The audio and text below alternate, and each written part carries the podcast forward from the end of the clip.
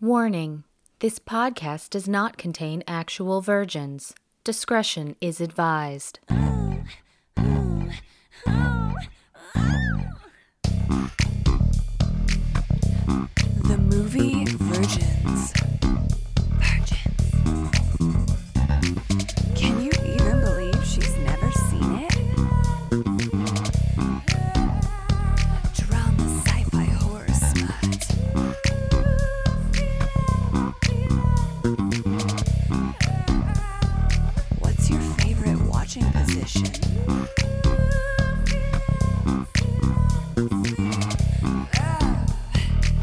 The movie Virgins.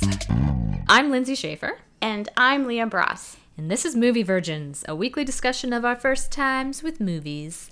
Each week, one of us is rewatching the film, and the other is seeing it for the first time. And this week we watched Annihilation from the year 2018. In the year 2018, It's like fucking yesterday. there was a movie called Annihilation, written and directed by Alex Garland. I don't understand. You remember, like, in the year 2000. Remember from Conan? No? No. Okay. Anyway. I never really watched Conan. I like Conan, but I Oh, never really Conan's watched good. him. Conan's good. So I picked Annihilation for a few reasons. One, this shit is creepy. Hmm. It's kind of scary, and I dig it. Uh, I, I think when I was rewatching it last night, because the first time I watched it, I felt. I, I was like, what the fuck is going on? I think that's what I was thinking most of the entire movie. And then it got to the end, and I was really like, what the fuck is going on? Like, what the fuck did I just watch? What the fuck just happened? And I was watching it with Jim, and Jim was like, was that just one long Tool video at the end?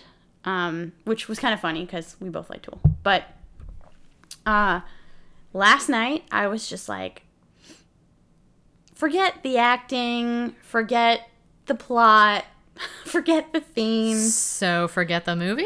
how it looks, Ah, okay. how it feels, Sure. how it sounds. Uh-huh. And I had forgotten that this was an Alex Garland film, and he also wrote and directed Ex Machina. Have you seen that? Nope. Lindsay! So you are just an Alex Garland virgin. I suppose so. Okay, Apparently, 'cause he I don't really know the name. So Um, yeah, what else do you do? Devs on Hulu, which I guess is an FX show, but they've been playing it on Hulu. And um, I thought that was an HBO show. What No, am I no, thinking nuh-uh. of? no, Hulu. Okay. And um, it's uh, got Ron Swanson in it. I love Ron Swanson. Um, but I started watching Devs, and I didn't. oh, he did 28 Days Later? He was a writer on it, yeah. Sure, sure, sure, sure. And I think he was on. He wrote, helped write the the writing of the Sunshine, Sunshine, I don't know what the Danny means. Boyle movie, Sunshine, which Danny Boyle also did 28 Days Later. So I like Danny Boyle. I like Alex Garland, and um, Devs. I started to watch Devs at the beginning of this summer. I didn't really get too far into it, but it is a very interesting show, and I probably need to finish it. Um, but this movie, I think what drew it drew me to it was not Natalie Portman, because I do want to talk about Natalie Portman and how I don't like her very much. okay. But I liked the, the female cast, Mhm. um, and I liked the idea of the film. That, that, that there's something. It's like science fiction, but there's a, some horror elements to it too. There's some really scary moments. Um, and I, I think when I wa- again when I watched it the first time, I was thinking, what the fuck is going on? But I liked that at the end. That, and I feel like Ex Machina kind of has that same feeling, which you just need to see it, but. Um, I actually think I like this better than Ex Machina, which probably is a take that not a lot of people would maybe agree with because Ex Machina has got a lot of love out in the world. Um, that one has Oscar Is- Isaac too. I do love some Oscar Isaacs. Yeah. So anyway, um, that's kind of it. I mean, I wanted to watch it because I thought you might like it. It's I think it's interesting. I think it- it's got some really great um, people in it, so it would be fun to talk about them, um, and just talk about what the fuck actually does happen in this movie. Because I'm curious what you think. Because I do think there's some interesting themes. Yeah, I think it, it, it, it there are some interesting themes.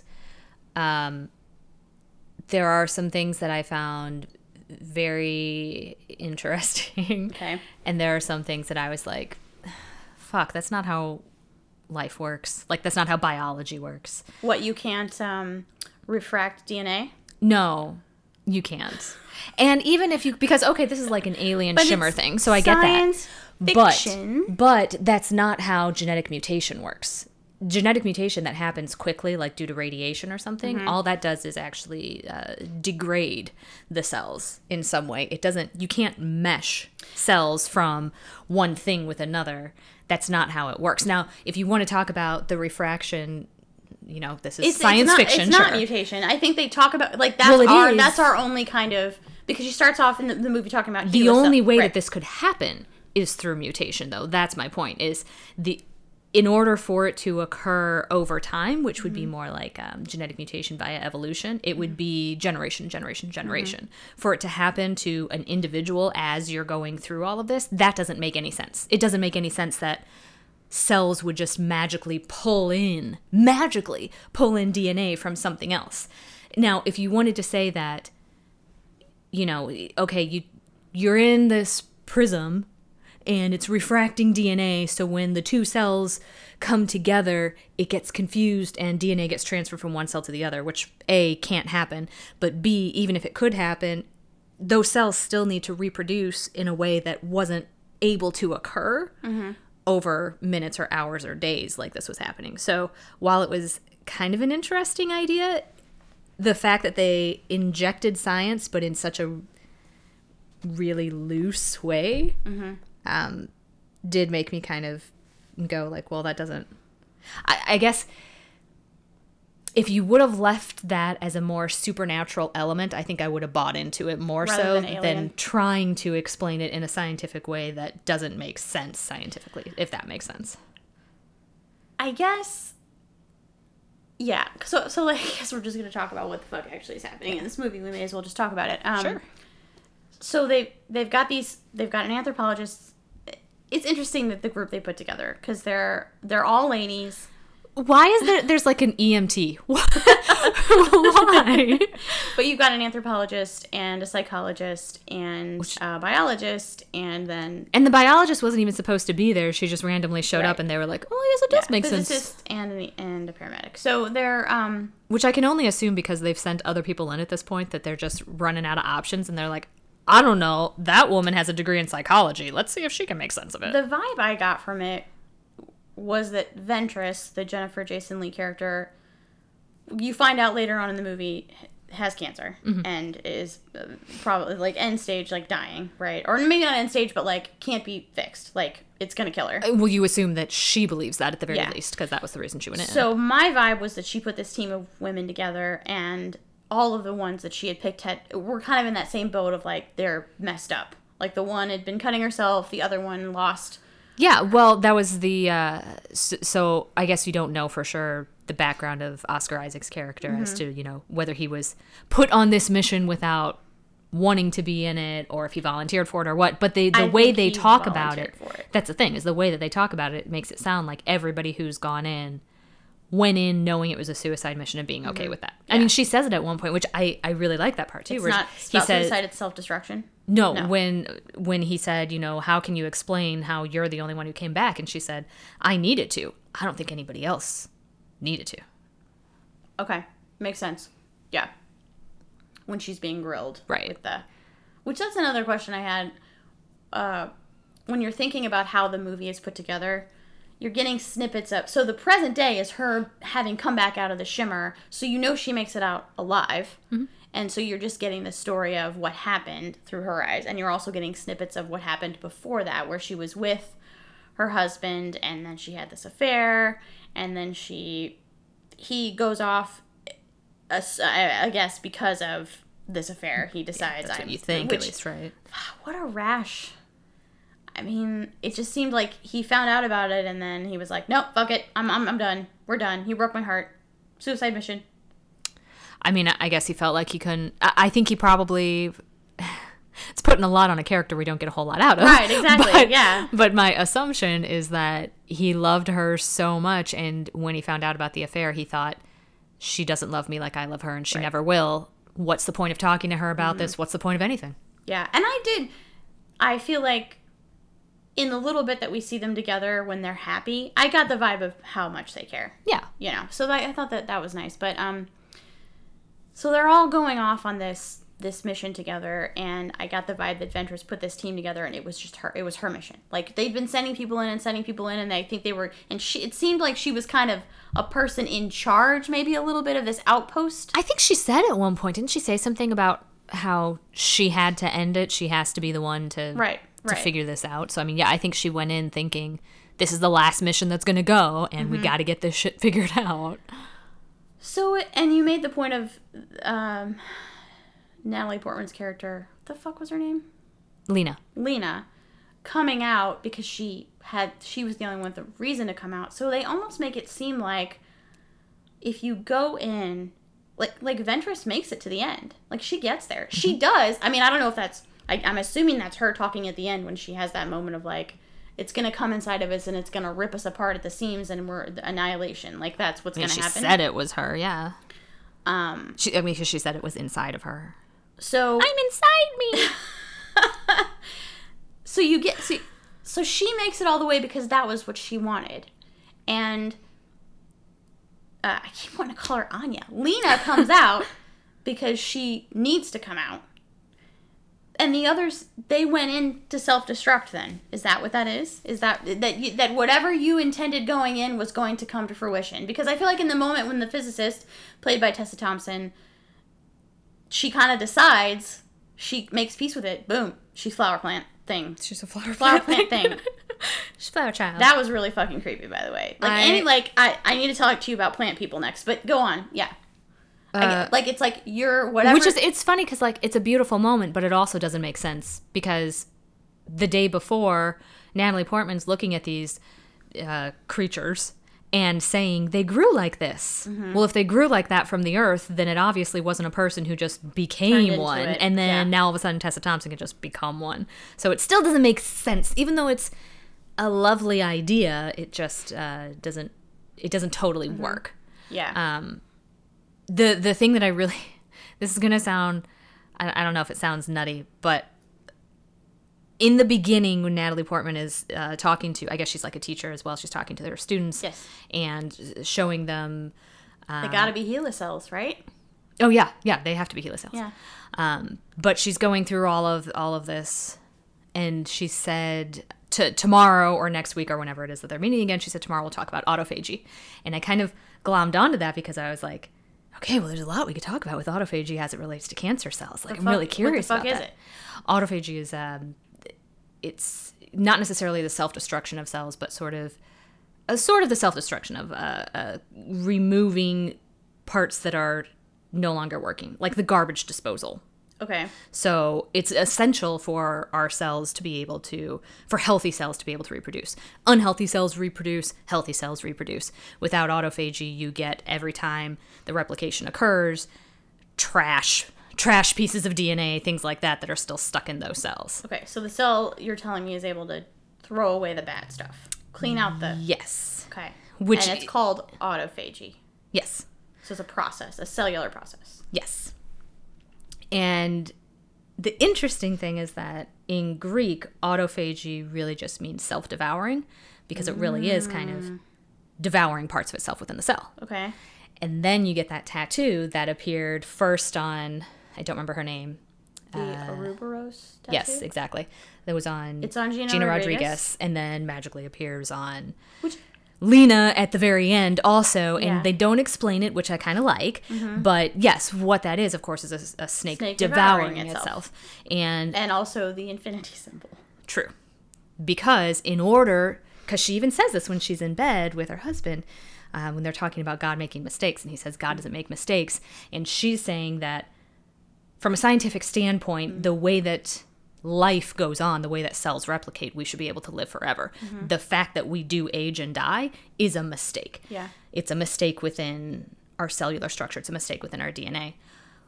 Autophagy actually slows down as you age. okay So so the poop backs up the garbage backs up Right. So she wants to talk about autophagy in the beginning. She makes a point that there is some sort of mistake that has occurred within, Within our- humanity Yeah. that causes us to eventually get old or get sick and die. And part of that may well be the lack of autophagy that's occurring within our cells. Mm-hmm.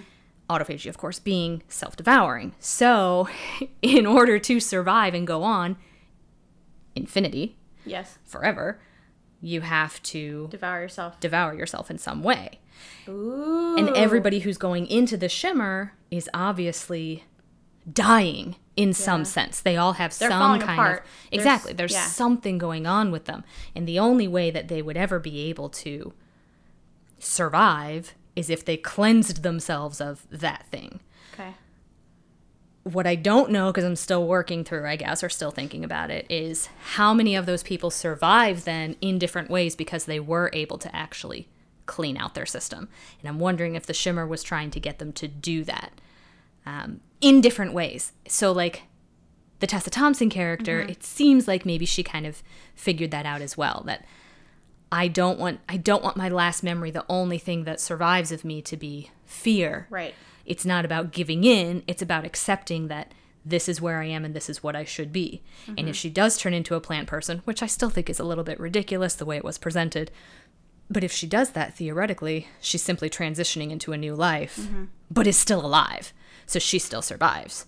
Whereas some of the others who were fighting against it, like the uh, Gina Rodriguez character, who was so adamantly opposed Yeah. to believing any of this, is killed. Yeah. Now, there's also the other woman whose name I don't remember, the one who was killed by the The anthropologist, the bear thing. Yeah. Is she she was the the anthropologist? anthropologist. Yeah. Yeah. Cassidy, maybe? That could be Something like that. Yeah, Yeah. I don't remember.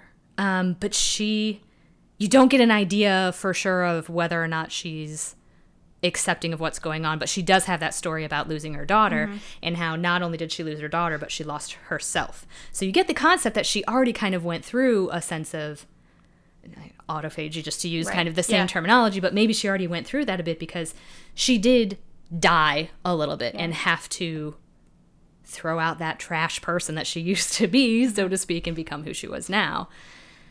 And then, in a way, she does live on. I, I mean, Tessa Thompson makes the point that the only thing that she's living on as is a terrified scream coming out of a monster. But in essence, she is still living on in some way. And the Oscar Isaacs character, you know, you don't know at the very end. Well, I guess with either of them, with him or Lena, you don't know at the very end what they are or who they are. Yeah. He says he doesn't know either. Yeah. He may well be partially himself. And this new self that he is is just all that was left once you cleaned out the trash. Right.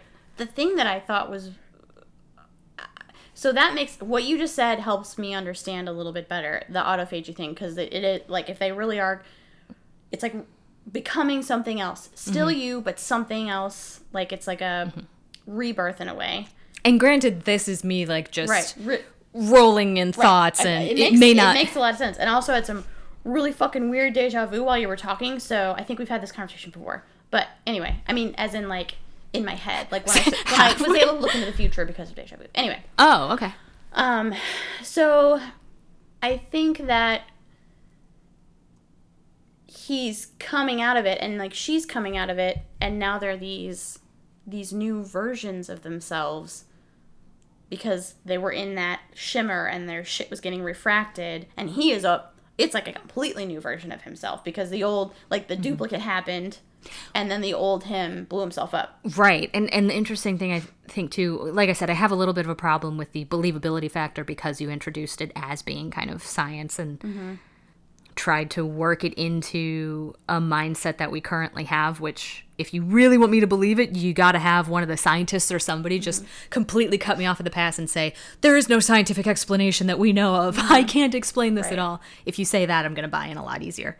Um, but I do think you get the the concept that within this shimmer, evolution is happening at an exponential rate. right And that's why, you know, yeah, there's crossbreeding that's going on, but the crossbreeding, if you look at it, it's all of these beautiful flowers. It's uh, a creature that is part bear, part I don't even know what the fuck it is, but man, if that thing isn't a great predator, like a great predator, Yeah. it opens its the mouth. alligator too Yeah, it like but the, the bear thing like opens its mouth and human voices. Mm-hmm. Sorry, human voices wake us and we drown. I just mm-hmm. fucking love that. Anyway, human voices come out to try to attract fear from others. Mm-hmm. I, it's um, it's just really interesting. It, it, it is evolution just happening super super quickly, and then the two people who actually managed to make it out, you can make the argument that maybe obviously we don't know what happens next. I hear there were books that it was based on? Was that this right? was this was based on a Southern Reach trilogy. So I think he Alex Garland read the first book, made this movie, and had, hadn't didn't read the other. Mm-hmm. I. I read that, yeah. Yeah. that he hadn't read the others. Um, I, I guess I'm just curious because in my mind, they are they have evolved in some Yeah. way, but of course we don't know in what way or what that means or what the implications are at the end of this movie, which I'm fine with. I'm just curious if that's I'm. I guess.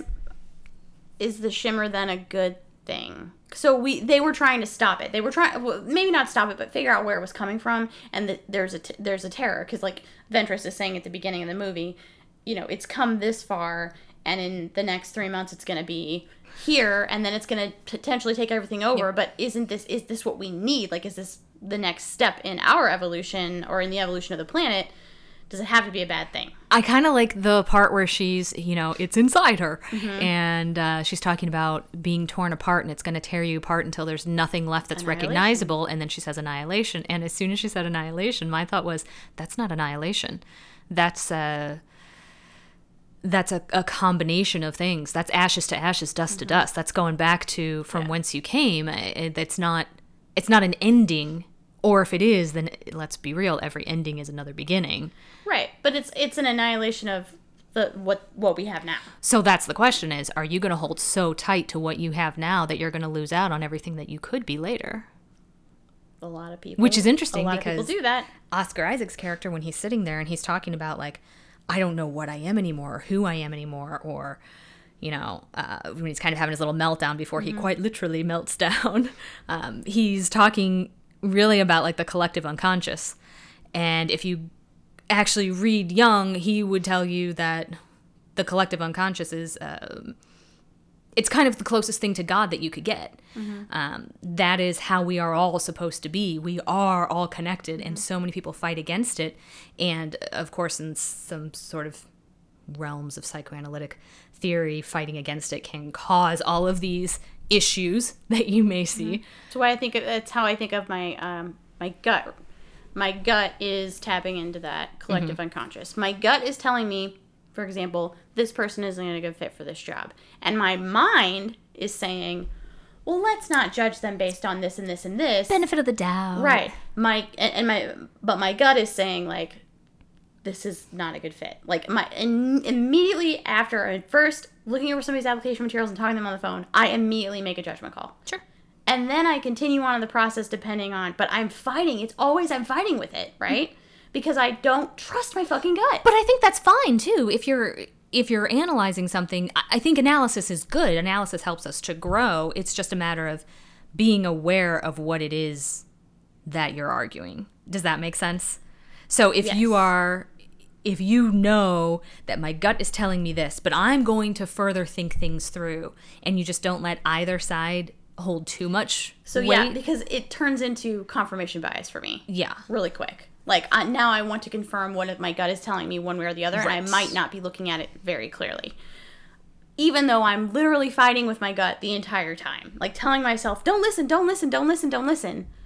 I'm it's also it's very so annoying. and it's so funny too because if you start thinking about uh, uh, anxiety and intrusive thoughts and that's one of the things that of course that they tell you is don't fight the thought because that's just going to make it stronger. It's just going to make everything that much worse. Acknowledge it and let it go on because you're always going to have those intrusive thoughts. You're always going to have those arguments with yourself. You're always going to have doubt. You're always going to have questions. So just accept it as part of being a human being I don't know how that relates to what we were talking about. yeah. I think I well, we were talking about off, the but- collective unconscious and like Jungian theory and all of that kind of stuff, and so Yeah. Yeah. I, I guess the way that she was explaining what was happening to her with this shimmer inside of her, it didn't sound like a bad thing necessarily. But she called it annihilation. But maybe that's But then she called it annihilation. That's the right. only thing that she maybe knew what to call it. Yeah. Yeah. I, I can And it is the name that. of the movie. And she must have known that going in, right? I gotta say this at some point because it's the name of the movie. There's A Perfect Circle song called Annihilation that I always get stuck in my head. Um, and yeah, it this movie kind of makes me think of it. But that's more about like it's Maynard singing about War and Peace, um, and Annihilation by War. But Anywho's, um, so a lot of really interesting things to think about, and I didn't put all of that together. The the Ouroboros tattoo, for some reason, I thought Gina Rodriguez went in to the shimmer with that tattoo already. I thought she did. did she? Okay, so she had it, and then it was tattooing itself onto like because their DNA was mixing. Yeah, that was, was- my yeah. assumption at least. Which doesn't make sense because um funny story, when you tattoo skin, it doesn't not get your into DNA. your DNA. it's not like tattoos all of a sudden pop up throughout your body. a series of moles, maybe, but not the tattoo. In fact, tattoos tend to fade, which is proof thereof that the cells are not replicating the ink. So Oscar Isaac, his character also has this tattoo on his chest, which is real dumb. And I'm I don't sorry. remember. I remember seeing his- it, but I don't remember seeing It's what it on was. his chest because the moment when they're in bed together and they're kind of like um, touching each other and stuff, and it's this really sweet moment. Um, you, you see the tattoo, and you see it a couple other times too. Um, and when they get to the base where um, Oscar, I guess his name is Kane. Kane and his group are had holed up Mm-hmm. and were had a home base. And then they find first they find the video, which fully Event Horizon vibes off of that video. like it's super that. fucking gross. Like he's cutting a rectangle of I wanna know flesh to open it up why. and see what's moving inside of him and why was that the why was that a logical conclusion and Right, right, right. Yeah, going like did this guy say "hold me down and cut me open"? yeah. And he was like, "Okay," or Well, I mean, if he's feeling like something's moving inside of him, maybe he did. So, so then they get to the uh, the pool, the the empty pool, which is where they had done this, and you see this just it's a man, the bottom half of a man, and then it's like exploded out into this like gross. which I assume happened once they cut him open. yeah, that it continued to grow um, out, and then at the top of it is like the top half of his skull and like a piece of his, and there's a tattoo on him Oh, was there? and it looks like the t- tattoo that's on Oscar Isaac. So at first I was like, oh, so maybe this was what happened to Kane, um, the real Kane. But then I, after you see the Ouroboros has been moved over to Natalie Portman's character, you, I was like, oh, so he had the tattoo and it became a part of his com- comrade, and that's that's what we were seeing. But mm-hmm. man, that video is You know what I find what I find really interesting about that video? Like more interesting than anything. Why was that the only piece of video or photographic evidence that these people They like you behind? walk into you walk into a place like this where every moment you're finding something else beautiful and stunning and amazing. Mm-hmm. There were like fucking deer with flowers growing out their antlers and nobody thought to take pictures? all they left behind was this fucked up video. Yeah, that's it. There's not like a phone somewhere with a camera roll that's totally filled with all of this shit. Also, speaking of camera, she is damn lucky that somehow, by some sort of miracle, the battery on that camcorder didn't die over the last she got to the lighthouse. year. It's been a year that it's just been sitting there. Yeah, it, it's it is really interesting. I, that, that they weren't taking. I, when I think about Kane and the people he was with, and so they were probably all these soldiers that had, had gone on this self-destructive uh, suicide mission. If if if what we're talking about that that what you're thinking is what comes to fruition inside of the shimmer, maybe they were all thinking that was how it was going to end, and maybe that they were all so fucked up in the head that that that was how it was going to end. I don't know that it was going to end in blood and and gore and horror. Um, Well, and it could just be do you give in to the fear? Because obviously, being in a place like that would be quite frightening. yeah. Um, kind of again to come back to like what what Tessa Thompson's character was thinking. I don't know what her name was in the movie. I didn't. I don't remember them even calling her by name. I think they The probably, only the name- beginning they probably The did call her literally the only name I remember is Lena because they would they say, say, it. it. a few times. And Kane, I mean, you see Kane in writing at one. But here's the thing: too. at one point, he was talking about with the, during the video. He said that he was Kane, and I actually had a moment of, "Wait, is that really him?" I don't remember what his name is, because of course you never know who's who. So anyway, Um, uh, Tessa Thompson was Radek, Josie Radek. But I think they call her Josie a lot. Josie, sure. Okay. Josie. Josie Mm-hmm. was talking about, you know, the last thing that that the the other woman experienced was fear and I don't want that to be me and I want to I want to be more than that and I'm willing to, Mm-hmm. you know, become something else, all of that. That she may have been the only person who chose that path and maybe the others if they, well i guess we don't know what happened to everybody else Mm-hmm. so i shouldn't say she's the only person who chose that but it may well come down to not necessarily a self fulfilling prophecy in terms of what happens to you, but maybe if you let fear get the better of you, there is a self fulfilling prophecy there of, you know, Yeah. you're afraid you're going to be killed by something and then you're killed by so, something. so maybe that's what it is. or you're looking at your fingers and you feel like your fingerprints are moving, which is kind of funny, but you know, you've you've bought in now that something weird is happening to my body and And the Gina Rodriguez character, she was kind of the you could see her wanting to be so. So I think uh, because Lena's ex army, right, and so she, you can see it was. I thought a really good job by Gina Rodriguez that she was kind of imbuing that in her character, like wanting to be that tough person. So when the alligator comes out, she starts to shoot it, but she doesn't have the ground and she can't get it, Yep. and she's like falling backwards. But then you see Lena's just like boom bang, doing it. This is done. Like she's just so tough. And then when Lena goes to find um the the anthropologist woman who like Mm-hmm. they found like a boot or whatever and they're like we need to find her and Rodriguez is like I'm gonna go with you and she's like no I'm going by Which- myself honestly I think was kind of dumb. You probably should have let her come cuz she's an EMT. What if you had found What her and she was still yeah. alive? um Unless you were a medic in the army, which maybe you were, I don't know. so yeah but then then Rodriguez kind of like when they see the video she doesn't want to believe it like she says it's a trick of the light and she's really fighting against it Exactly. And I think she's doing that because she's afraid. So Yeah. in that sense, you are letting the, fear. get the better Yeah, of and you. then her fear it turns into craziness. Like she's which I thought the big secret of she's not going to tell anybody about Kane made it made a lot of sense and Ventress was totally right. I think when she was like at first I wasn't sure why you wouldn't tell them, but now I think you're, you were right to do that. Um, so, but but of course, there's going to be a big reveal, and they're going to find out. And of course, they wouldn't trust her. I wouldn't trust her if I found out that her husband was one of, in one of the last groups to go in. No way. Um, and then and, and everything that Rodriguez made said made sense. Like, who knows? You could have found her dead, or you could have found her alive. Like, Yeah. you could have been lying to us this entire time. So I that I thought was well done and made a lot of sense. Um, and then the fucking bear thing shows up, and dude, that thing is so scary and creepy. And it's funny because it totally was, but he was also kind of cute. I, I was wondering, that was one of my burning questions. Would you hug that bear? I kind of no, I don't think so because he seemed he seemed pretty aggressive, he did. but he was still kind of cute. I'm not gonna lie. Cute in a like a drooly, bloody, snarly way, like in a skeletal face way. Yeah, yeah, like he was kind of like But he's still floofy. he was he was still floofy. He still had like the the big The- cute the bear lumber. butt. Yeah, uh, yeah, that was the scurry bear. Um, he was so cute though. You know, in a way, in a way.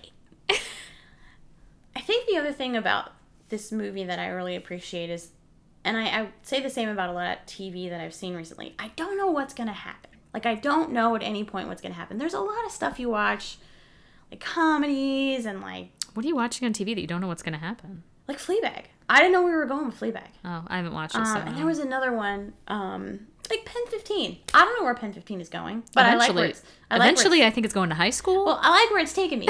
I enjoy where it's taking me. So just that I don't feel like yes, I know this the tropes of the story, and I yes, gotcha. I know like your romantic comedy. Just something what's gonna hap- different. Yeah, Yeah. yeah, something different that um, you just don't know what's going to happen, and and that makes me excited. Yeah. Um, to watch it. So the I didn't the end end where Ventress is annihilated by Mm-hmm. whatever it is, this alien thing that came from this meteor, and then or meteorite, I guess I should say, and then the the weird choreographed movements. Mm, I of this- loved that. It was so wicked and cool, and um, it's scary, but like in a weird way. And and I the the visuals, like where she's walking across the beach, and there's those glass trees that reminded me of the Dark Crystal, and um, she gets the it, the the movie is just beautiful. Like I just Mm-hmm. that's what I was saying. I like the way it looks. I like the way it feels. I like the way it, it sounds. Even like the soundtrack.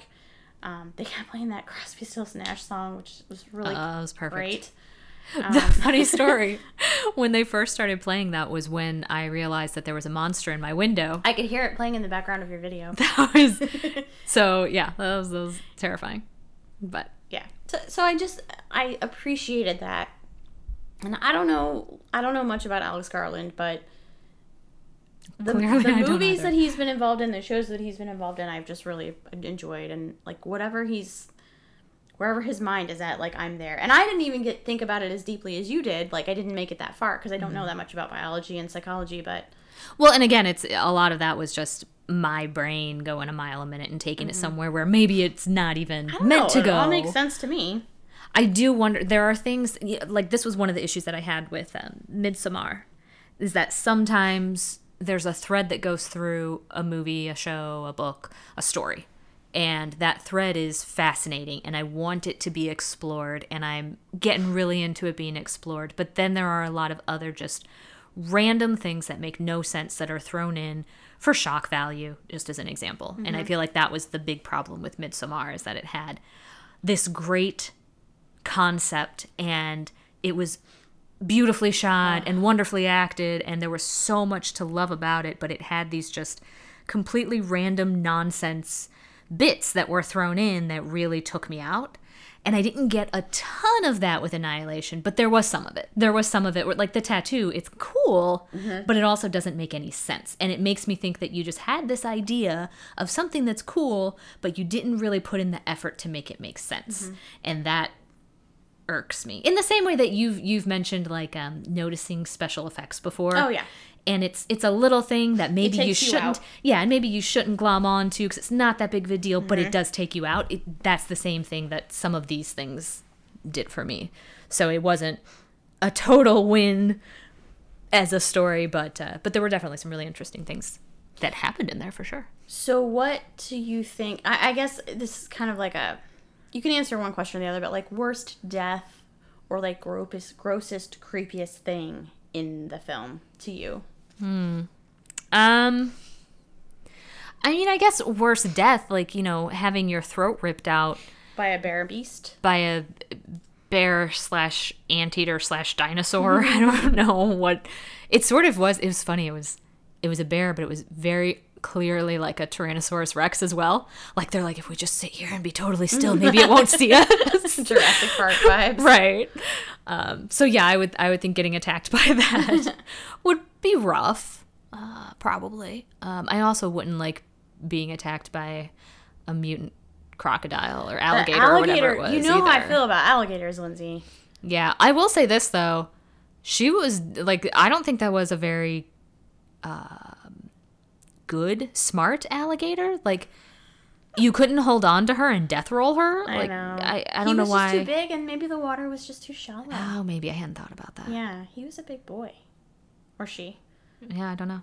I love. I was a little bit sad about that too.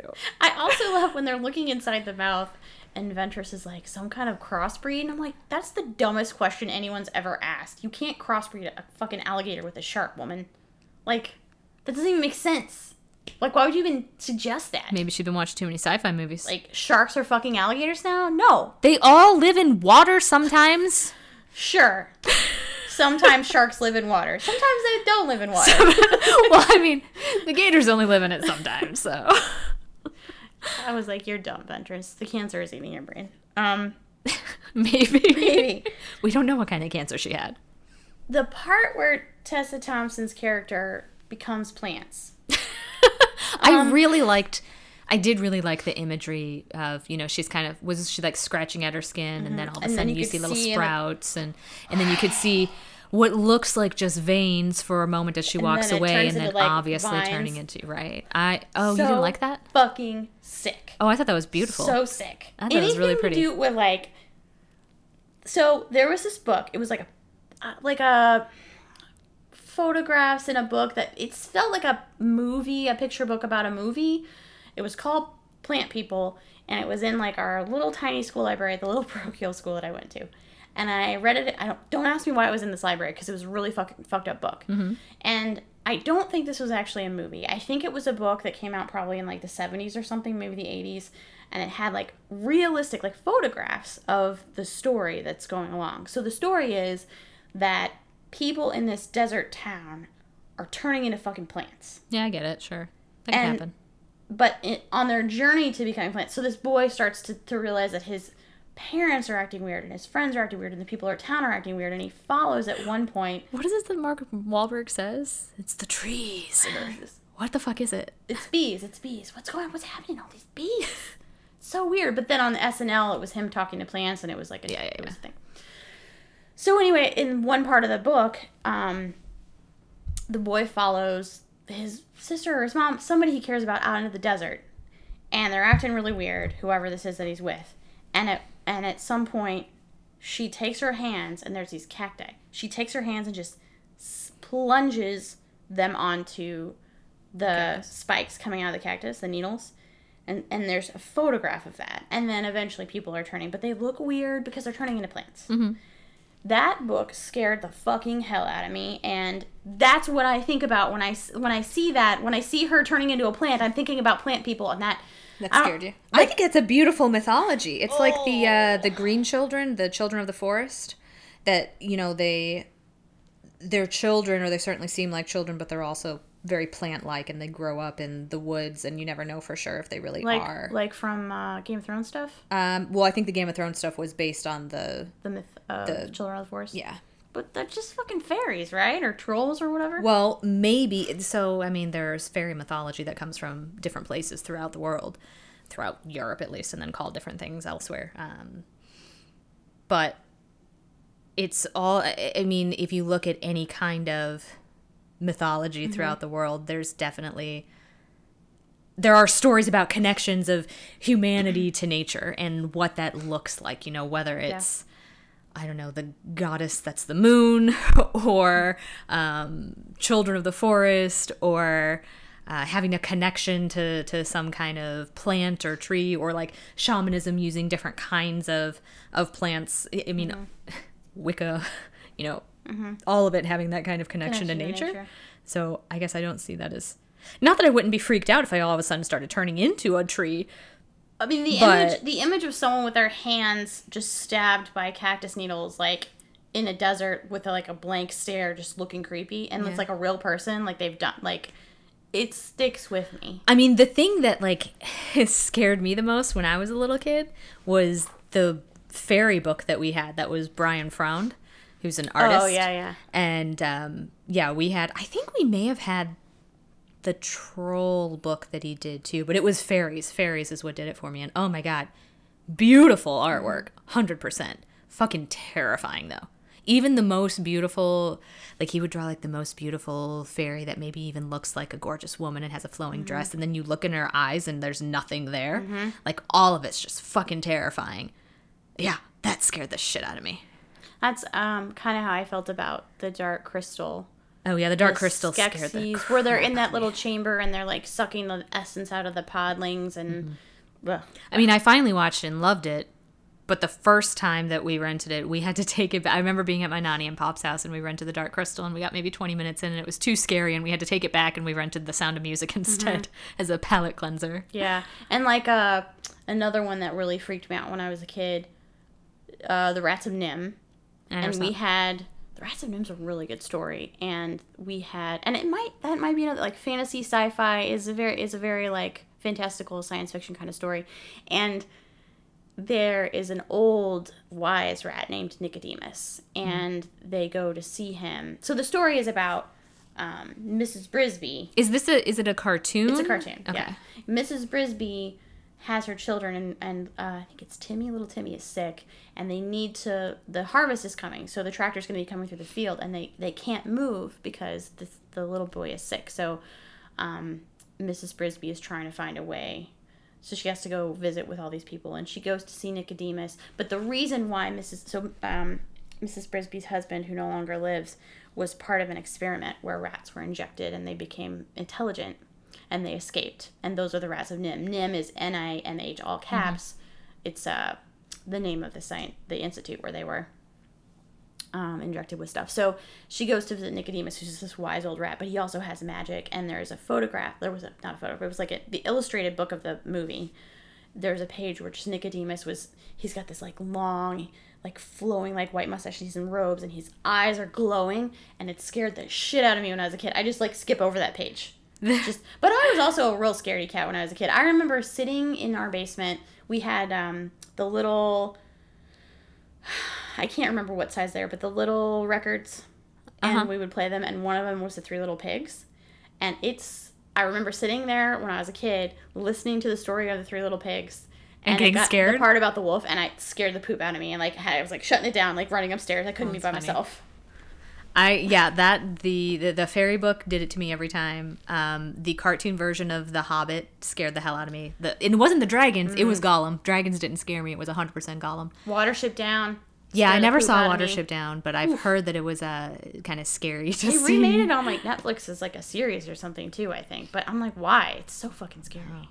Um, No kid should be. I, it's a But I mean- cartoon. you would think a kid it would be safe for kids to watch. No kid should be watching Watership Down. Ghoulies uh, scared the hell out of me, which in fairness I shouldn't have scary. seen. I know. That was my cousin made me watch it when I was, I don't know, four or five. A five year old should not be watching Ghoulies. no. He was not a good babysitter. Um, but yeah, I was scared to go to the bathroom for a long time because I thought a ghoulie was going to pop out of the toilet. There was also, he made me watch this as well. Uh, it was like an amazing stories or one of those shows with, you know, the multiple stories in Mm-hmm. It. And it was the one where the little boy's teddy bear came to life at night and it went out and killed people. Lovely. And I have so many stuffed animals and I loved them all so much. And every night I would go to sleep and be like, please don't come alive and kill anybody. That wasn't even as scary as much as it was sad because I started thinking, what if they are bad?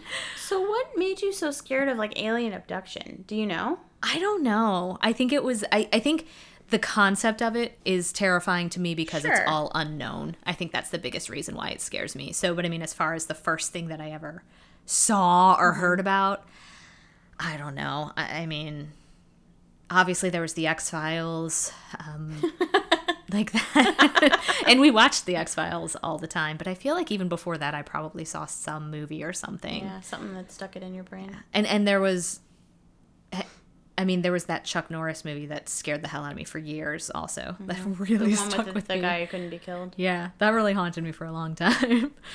um, but other than that, there weren't. Oh, and Friday the Thirteenth. But I talked, or not. I'm sorry, not Friday the Thirteenth. Um, uh, Nightmare on Elm Street. Nightmare on Elm Street. I watched when I was way too young. Mm-hmm. Yeah, like those six or movies are- seven. those movies are scary. And the only way that I could go to sleep was to uh, rationalize it all to myself by explaining to myself that I don't live on Elm Street.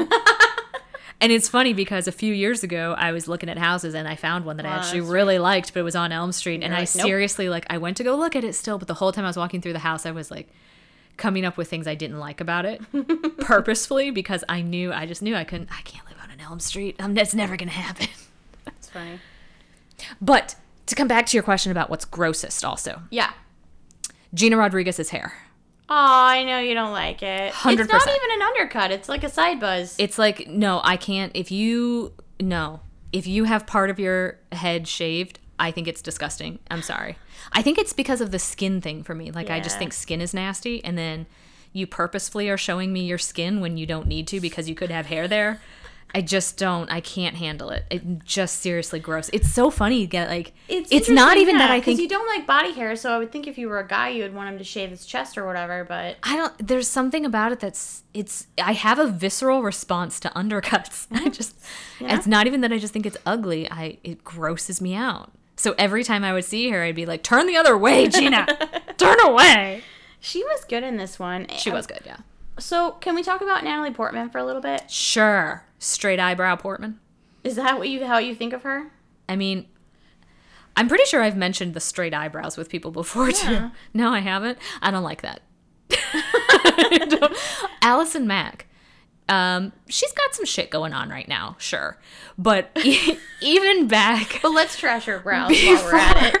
before she became, I don't know, a cult leader or whatever she is, back when she was on Smallville, I didn't watch Smallville a lot, but man, if I just could not handle watching her because of those. It, the stra- I understand that they can't help it, but there's something about the way that straight eyebrows, like, you, everybody's eyebrows you use, they're expressive, Yeah.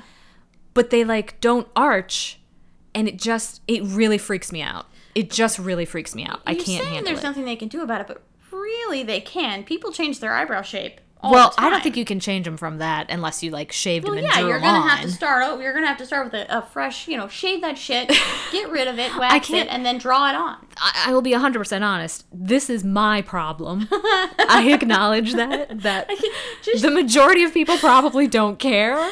where the arch should be, just shave that little patch right there, and then just draw a little Draw it arch. up.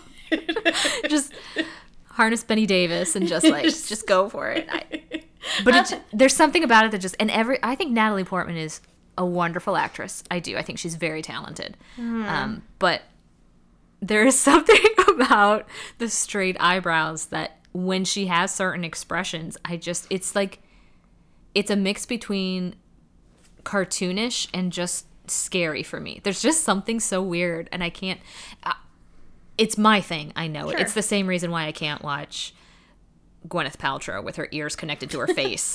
You freak. I'm sorry, man. There are plenty of things I'm sure people could pick out about me that are like gross or weird, but those are my uh, So bugaboos. Na- Natalie Portman, I She also has a five head, but you know, oh yeah, she. I feel like my thing with Natalie Portman is I'm watching in her in a movie and I'm just hoping she doesn't ruin it for me, and I don't know how else to describe she's it. she's your Amy Adams. Maybe because I, I think uh, Garden State, love that movie. Sure. Mm-hmm. she's good in it. Um. So okay, Black like- Swan. Black Swan, so great. Yeah.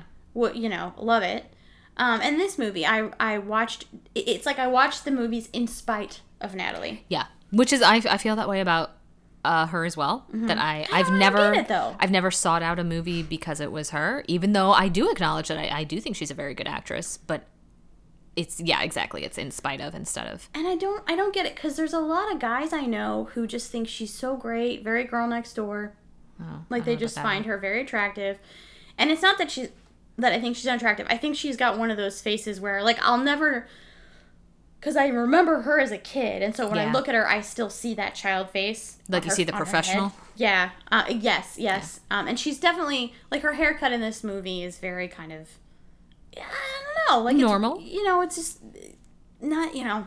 Anyway um so so i don't know i can't pinpoint exactly why. It's not her facial are features. I think it's something about I think just in talks, and just in mannerisms. life, in life, there are people who you just don't click with, and you just maybe don't really like without necessarily knowing why. Obviously, there are people you don't like, and you know why. Mm-hmm. But sometimes there are people that just, yeah, maybe it's something about their face or something about their voice or their Mm-hmm. mannerisms that just kind of rubs you the wrong way. And I think for Natalie Portman too, there is, again, I think she's an amazing actress, but sometimes when she gets really emotional and her face like crumbles in a certain way there's an element of of gloom and and sadness there that almost seems so overdone that it becomes off-putting for me. And mm-hmm. it's not that I feel like she's bad acting in that moment. It's more it's more a personal thing. It's more mm-hmm. like if this person was in my life I feel like I would feel like oh she's so pathetic. Why is she being so pathetic? And that's very off-putting to me what is the movie that she is in? Is it where the heart is? Yeah, which I where man, she has the I baby loved in the that walmart book. and she names the baby americus? Yeah, yeah. um i thought she was perfect in that because she's very kind of matter of fact like and just dealing with things. Because maybe it's that i feel like there's something robotic about her i don't know how to explain it i feel like the warmest i've ever felt about her was her character in garden state and even then she felt a little bit robotic She doesn't. I don't think she has, and maybe it's just that she hasn't had an opportunity or taken the opportunity. Uh, you know, a, a certain role like that. But warmth, like you said, I I don't know that I have seen a lot of warmth from her. Yeah. And maybe that's the thing that it, it feels like weird. And so Black Swan is perfect because it's a fucked up movie and she's right a fucked up character. and it's easy oh it's so easy to like i said be a little bit disgusted by her or feel sorry for her or Mm-hmm. Yeah. pity her she does that really well Yeah. but yeah seeing her as a a friend Mm-hmm. or a um, a lover or someone I would look up to or something something someone who imbues that kind of warmth yeah I, don't I haven't felt even that in the Star Wars prequel que- prequel, she's everybody's super robotic. this, but in that she's kind of she is kind of robotic when she's in her like full regalia or whatever for her Mm-hmm. her character, her Padme character. It is Padme, right? Yeah. Amidala Oh, is it? Isn't Padme's the Padme's mom. the- the mom, right? oh Um, isn't Padme the Anakin's mom. handmaid I thought she was Padme. Yeah, because she plays two roles, right? She's the queen and then she's also the handmaid at different times. Wasn't that? It's been so many years since I've seen it. it. Like those are such terrible movies, and I know that's what I mean. I saw them in the theaters, and I don't think I've seen them since. maybe since. she is Amidala. Fuck it, I don't know. Anyway, so in that movie, the moments that she had with Anakin, you know, I guess you're supposed to feel this like love and warmth and passion, and I just didn't feel it. There's nothing, Like I didn't feel it. But it, again, I think it, it, like you said, it might be the dialogue and then and the Yeah, I think Yeah. a lot. I think it was everything it was coming bad. together there. It was bad. Um. So yeah. So I thought she did. I, I liked her in this movie, and I think that lack of warmth worked It really works. well in this because she's She's a scientist. yeah. And aside from like the moments when she's in bed with um Kane, you know, even when she she has sex with her lover or whatever, and then she's telling him to get out, like she just kind of shuts down. Mm-hmm. It's just really interesting. Um, you yesterday were giving me shit because you were wondering if this oh, Michelle versus Because Gina you- Rodriguez was going to be a Lorraine Bracco, Debra Winger, or Yeah. Pacino De Niro. because I turned it on and I saw Gina Rodriguez, but in when you told me, I could have sworn you said Michelle. I so might I, have said Michelle, but in my head I was thinking Gina, and I was picturing which is fine. But I'm pretty sure. but it's hard to it's hard to trust you anymore after, especially after the whole uh, Lorraine Bracco Gina. thing. Right. Uh, so yeah, so I loved Gina Rodriguez from Jane the Virgin. Yeah, I never saw it. I really loved that series, and um, It's still on Netflix, isn't it? yes, I think so. Yeah, and and I think she um. I think it's one that I've always thought about watching and just never did. Oh, I got sucked in, and I was I was watching it while it was on, Mm-hmm. like I you know, while it was still going. But anyway, she um, I thought she was really good in this, and, and I'm interested to see where her career goes. I, I think she's better for TV. I yeah, I really haven't seen her in much. She did a Netflix movie, like a girls' net fun romantic comedy movie, which was just okay. Um, but I, mean- think she would be good in a series. she was good in this, but honestly, I really haven't seen her in much. Um, can we talk about Jennifer Jason Leigh's face and her voice? Oh. Sure. I just think. So I first knew Jennifer Jason Leigh, I think, from Single White Female, and then I, I saw that before I saw Fast Times when she's just like a baby. Which is oh my god, just such an amazing movie. It is. and she's so great in it. She is so great. Uh, and I think she's a wonderful actor. And Rush is on the list, which you've probably never Yeah, even heard of, it, but it was it was a '90s movie, and she and um, Michael Patrick, Patrick, I'm totally blanking now. Anyway, they're undercover narcotics Oh, officers. okay. Oh, it's like so fucking dark, like. so dark, so good. Yeah, but there's some like she's done something to her face. Yeah, it's very uh, flat. Yeah, it's really weird. And then so it kind of works for this movie because she's very cold and like kind of cool. Jason Patric, sorry. Jason Patric, okay. But she's talking in that kind of like low. She's like a low talker, a low talker in this movie, and she's got kind of this Kathleen Turner But thing. Mm-hmm. she always has a little bit of, of that voice. I mean, that's yeah. But the, the, the Kathleen Turner voice, the kind of doing that. Man, vibe. I miss Kathleen Turner. Me too. I did. I did best. rewatch *Romancing the Stone* a few weeks ago because Uh. I haven't seen it in years. S- solid, solid turn by her and by Michael Douglas. Serial Mom. I haven't seen that in years. I have never seen *Serial Mom*. Oh, it's good. That's good. I'd Is probably it like a appreciate it a lot more now as an adult too than I did as a kid. serial killer. Kind of. Ooh, okay. It's uh, John Waters too, so that's why I think I'd appreciate it a lot more as an adult. So yeah. Um. So yeah, I, I guess I just I thought she worked. I was trying to think of other, and I saw a couple of like who other people who might have been up for this role, but I was wondering what Sigourney Weaver would have been like in this as the Ventress character. I feel like somebody like Sigourney Weaver would be wasted on this character because there really isn't a whole lot of meat to her, or maybe she would have brought more to it. I don't know. Maybe. Um, but I feel like we, I, I I feel like I got what I needed out of the character from Jennifer Jason Leigh. Still, I don't, I don't know if she was the best, but we got what we needed. Uh, Oscar Isaac. Anything to say about him aside from two first names? Um, I think he's fucking hot, Yeah. and it's weird because I feel I feel like He didn't he's, have any hair on his chest. he's a little bit goofy looking, He is. and I admit that, but it works for me. it works. I don't know what to tell you. I mean, he wasn't really here much, you know. Yeah, but- I haven't seen. I mean, obviously, I've seen him in all the the Star Wars stuff. I haven't seen Inside Llewyn Davis, which I need to watch. You know what? I haven't seen it either. It's been on my list of things to watch too, for, for so many years. And I'm sure, like, I'm 100% sure that I would love it.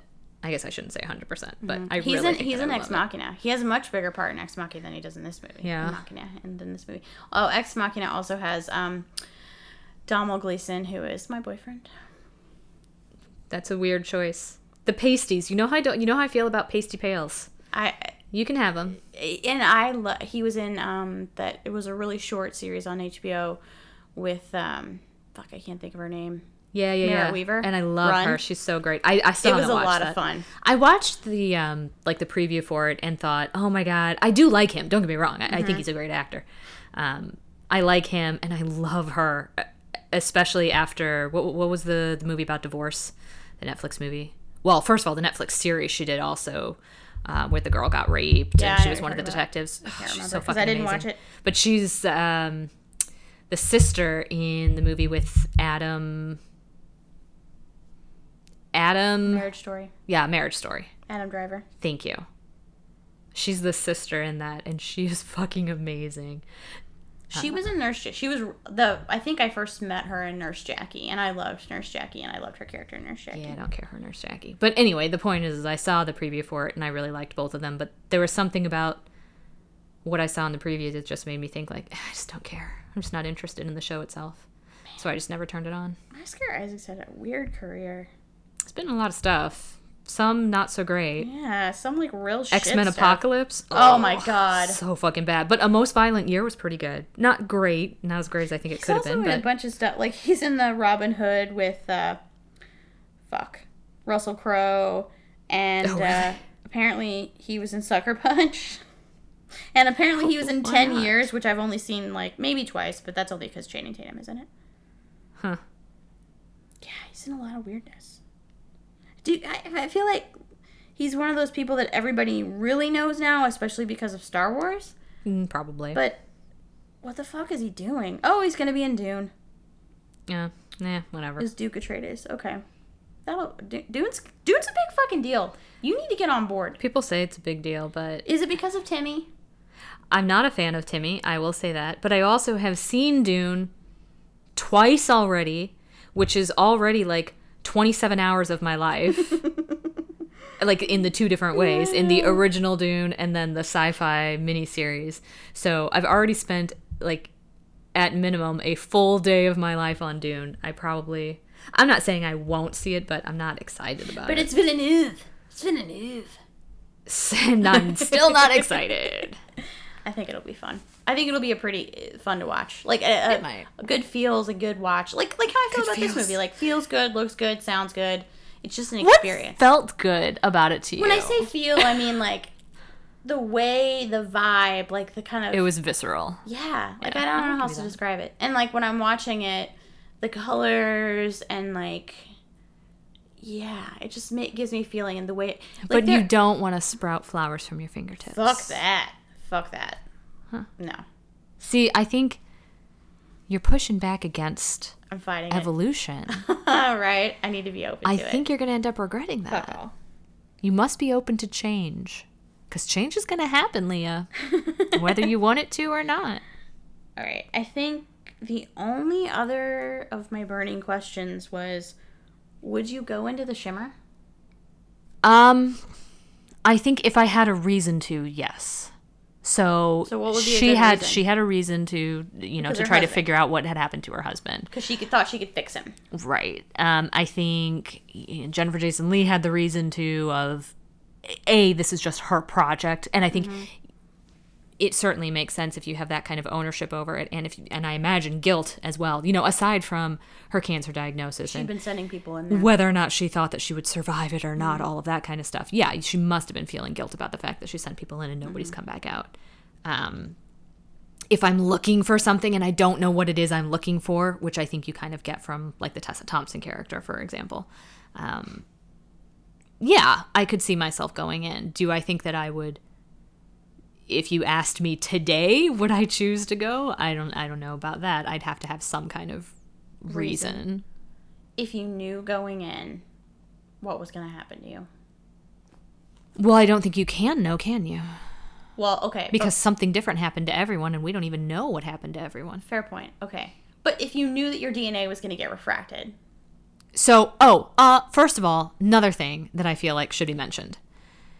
So they come to this house and they find the flower people. and they're like, let's just sit down and camp here for tonight, even though it's not even dark out. And this is the point where Tessa Thompson's like, ah, uh, refraction, uh, the DNA, it's all being refracted. We're like, we're all like turning into things. And then they still decide to camp. Why would you still decide to camp? Why wouldn't you be like, oh shit, you're right. One of us just got eaten by a bear monster, Mm-hmm. and we're turning into weird shit. And Maybe we need um, to keep going. right, just fucking move. Why know. are you taking all these breaks? I know. And then, but then Venture. So that, because I think there are a couple other things that I find strange, but that's one. And then how they didn't remember the first three to four days. Like they the, suddenly that she comes. She Mm-hmm. Yeah, and there's no like, explanation of that, which is no. interesting. So why did that happen? Is it just an effect of like y- your initially your DNA being refracted? Maybe. Maybe none of them are who they were the entire time. So she comes out of it at the end, and you can tell that she is different. Right. Um, So but of course, at the end, duplicated. at the end, you assume that it is in fact her because her duplicate Mm-hmm. She fought is dupe. is killed. Yeah. But maybe there was a duplicate that was created within those first Yeah. few days, and this entire time, this entire journey, they're not who they, They actually were. thought they were. And why is it that when the shimmer goes away, which I guess fire kills everything, um, fire fire um, ended the event. Why is it that then Oscar Isaac Isaac's character Kane is okay? Like, because he was real sick and had all this internal bleeding. Because who fucking knows why? I and mean, then suddenly it's gone and he's okay. That doesn't even make sense. Well, if if genetically speaking, he was both Kane and the alien, and the alien is tied to the shimmer, and because of that, the alien is killing the parts of Kane once it leaves the shimmer because it's slowly dying without the shimmer, and maybe that's what's that's happening good- to it. that's a good And then once the shimmer dies, the alien, Alien inside of him dies way. as well, and now it's just what's left of But I guess I didn't understand it to be an alien. I just thought it was other matter had refracted within him, and so his internal organs were being weird because all the refraction was happening, and he came out of it, and it stopped refracting, and it just started being fucked up. Uh, well, I I mean, I guess that could be one explanation, but it seemed like what came out of the shimmer wasn't who was originally Kane, but his double, and the double would have been something alien. Yeah. Whether it came from, you know, outer space and it's a a non-carbon entity or mm-hmm. it's just some sort of energy that I don't know came from who knows where. I mean, we don't know what it is, sure, but Well, and at the end, when they're hugging, so she's she says, "Are you Kane?" He says, "I don't think so." He says, "Are you Lena?" They hug, Mm-hmm. and then you can see both of their eye- their eyes are like shimmering. Mm-hmm. So there's alien DNA inside of both of them. Then I mean, that's. Yeah, I guess that's what I would walk away thinking. Uh, Like I said, I walk away feeling like some sort of evolution took place, uh, some sort of mutation took place within these people, and what it will lead to and what it means, I don't know. Something happened with them. are we all programmed to self destruct? Yes. Not genetically. I mean, like psychologically. Well, if we're all programmed to self destruct genetically, and our cells are going to self destruct, and our neurons are cells as well, and our neurons are what create thought and emotions, then yes, mentally and emotionally, I would say that we are all meant to self destruct at some point as well. How it plays out, who knows? That's fucked up. Mm, sorry. Frowny face. Hmm. All right. So, at, final thoughts on the movie? Did you like? Did you enjoy it at least?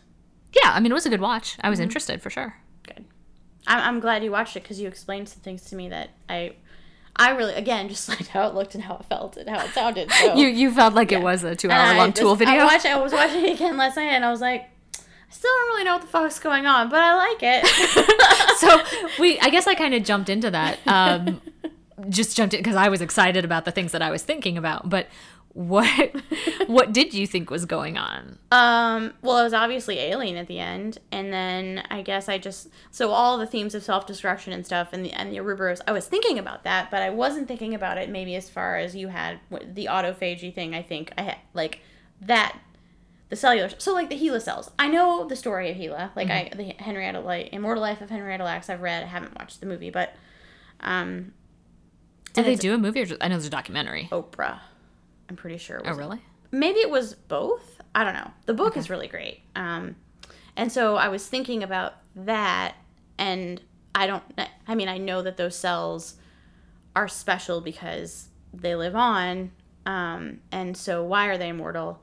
And then I that, and then I was thinking about you go into this thing and your DNA is. I was like, didn't question it. Eh, yeah, DNA is refracting. I get it because they were saying things like mutation and duplication and things like that, but. I was like, we're talking about it in the sense of how we understand biology, but this is different because it's, and you know from the beginning that it's a meteorite because you've seen it land. Um, so it's something from outer space that's making it happen. It's just, is it good or is it bad? And at the very end, when you see them hug, are they good or are they bad? I don't have an answer for that. I think it's so funny that you ask, are they good or are they bad? it's just because nature. It's just nature Yeah, if you exactly. think about it. So there's don't- no good or bad at all. It's just right. It is. That's. I, I think that's exactly right. I don't Yeah. think that there is. I think that's what you get in the shimmer too. Like Mm-hmm. he even he asks her at one point, um, when she's talking about all the stuff that they're seeing once she's out, and he's he's like, so it was sounds pretty terrifying or something Mm-hmm. like that, and she was like, well, sometimes it was beautiful. Yeah, because sometimes life is beautiful and sometimes it's terrifying. Mm-hmm. and sometimes it's great and sometimes it fucking sucks. And I mean, sometimes it's good and sometimes it's bad. Yeah. I I mean, I, do we have to call, and this is the thing that you fight with. Like, I don't want to, at the end of the day, be like, it was a bad day. Like, why can't it just be, I had a day? Mm-hmm. And it was pluses and minuses. Everything is pluses and minuses, Mm-hmm. and I have to, you take the good, you take the bad, you take them both, and there you have. Like, Right. It's, so, But it is that. Yeah, it is. Uh, it, it it is just life. Mm-hmm. Plant people, Leah. plant people can go fuck themselves. Plant people are just life. It's just different kinds of life. It's plant life. It's human life. You mix them together. What do you got? You got plant people. You got uh, ents. That's what you got. You got like baby ants. I challenge everyone to go Google plant people and look at those photographs because they will fuck you up. I'm gonna I'm gonna do it. Gonna There's do a it. thing that happens to me when I get really creep, creeped out, and it's my cheek will tingle, and it gives me so much tingly cheek. tingly cheek. It's like a physical manifestation of my So creeped out feelings. It gives me lots of tingly cheek. oh, tingly cheek. I'm sure there are other people in the world who have I'm gonna same name my horror story tingly, cheek. The tingly cheeks. It's a story about somebody who's really into butts. This is so weird. we just went like the Bob's Burgers route. This is the Ooh, story that Tina would write. Tina's story about butts. I mean, she wrote about like zombie butts. She did not. Yeah, that was she wrote this story about zombies, but it was really all about their butts because it was teenage boy zombies. So you got to watch more Bob's Burgers, man, because you basically like there's a lot of Tina. In, there's a lot of Tina in me, but the only real Tina that I feel is when she just lays on the floor and goes, uh. That's what I wanted to do yesterday. That was what I pictured you That's what doing. I was picturing myself doing too.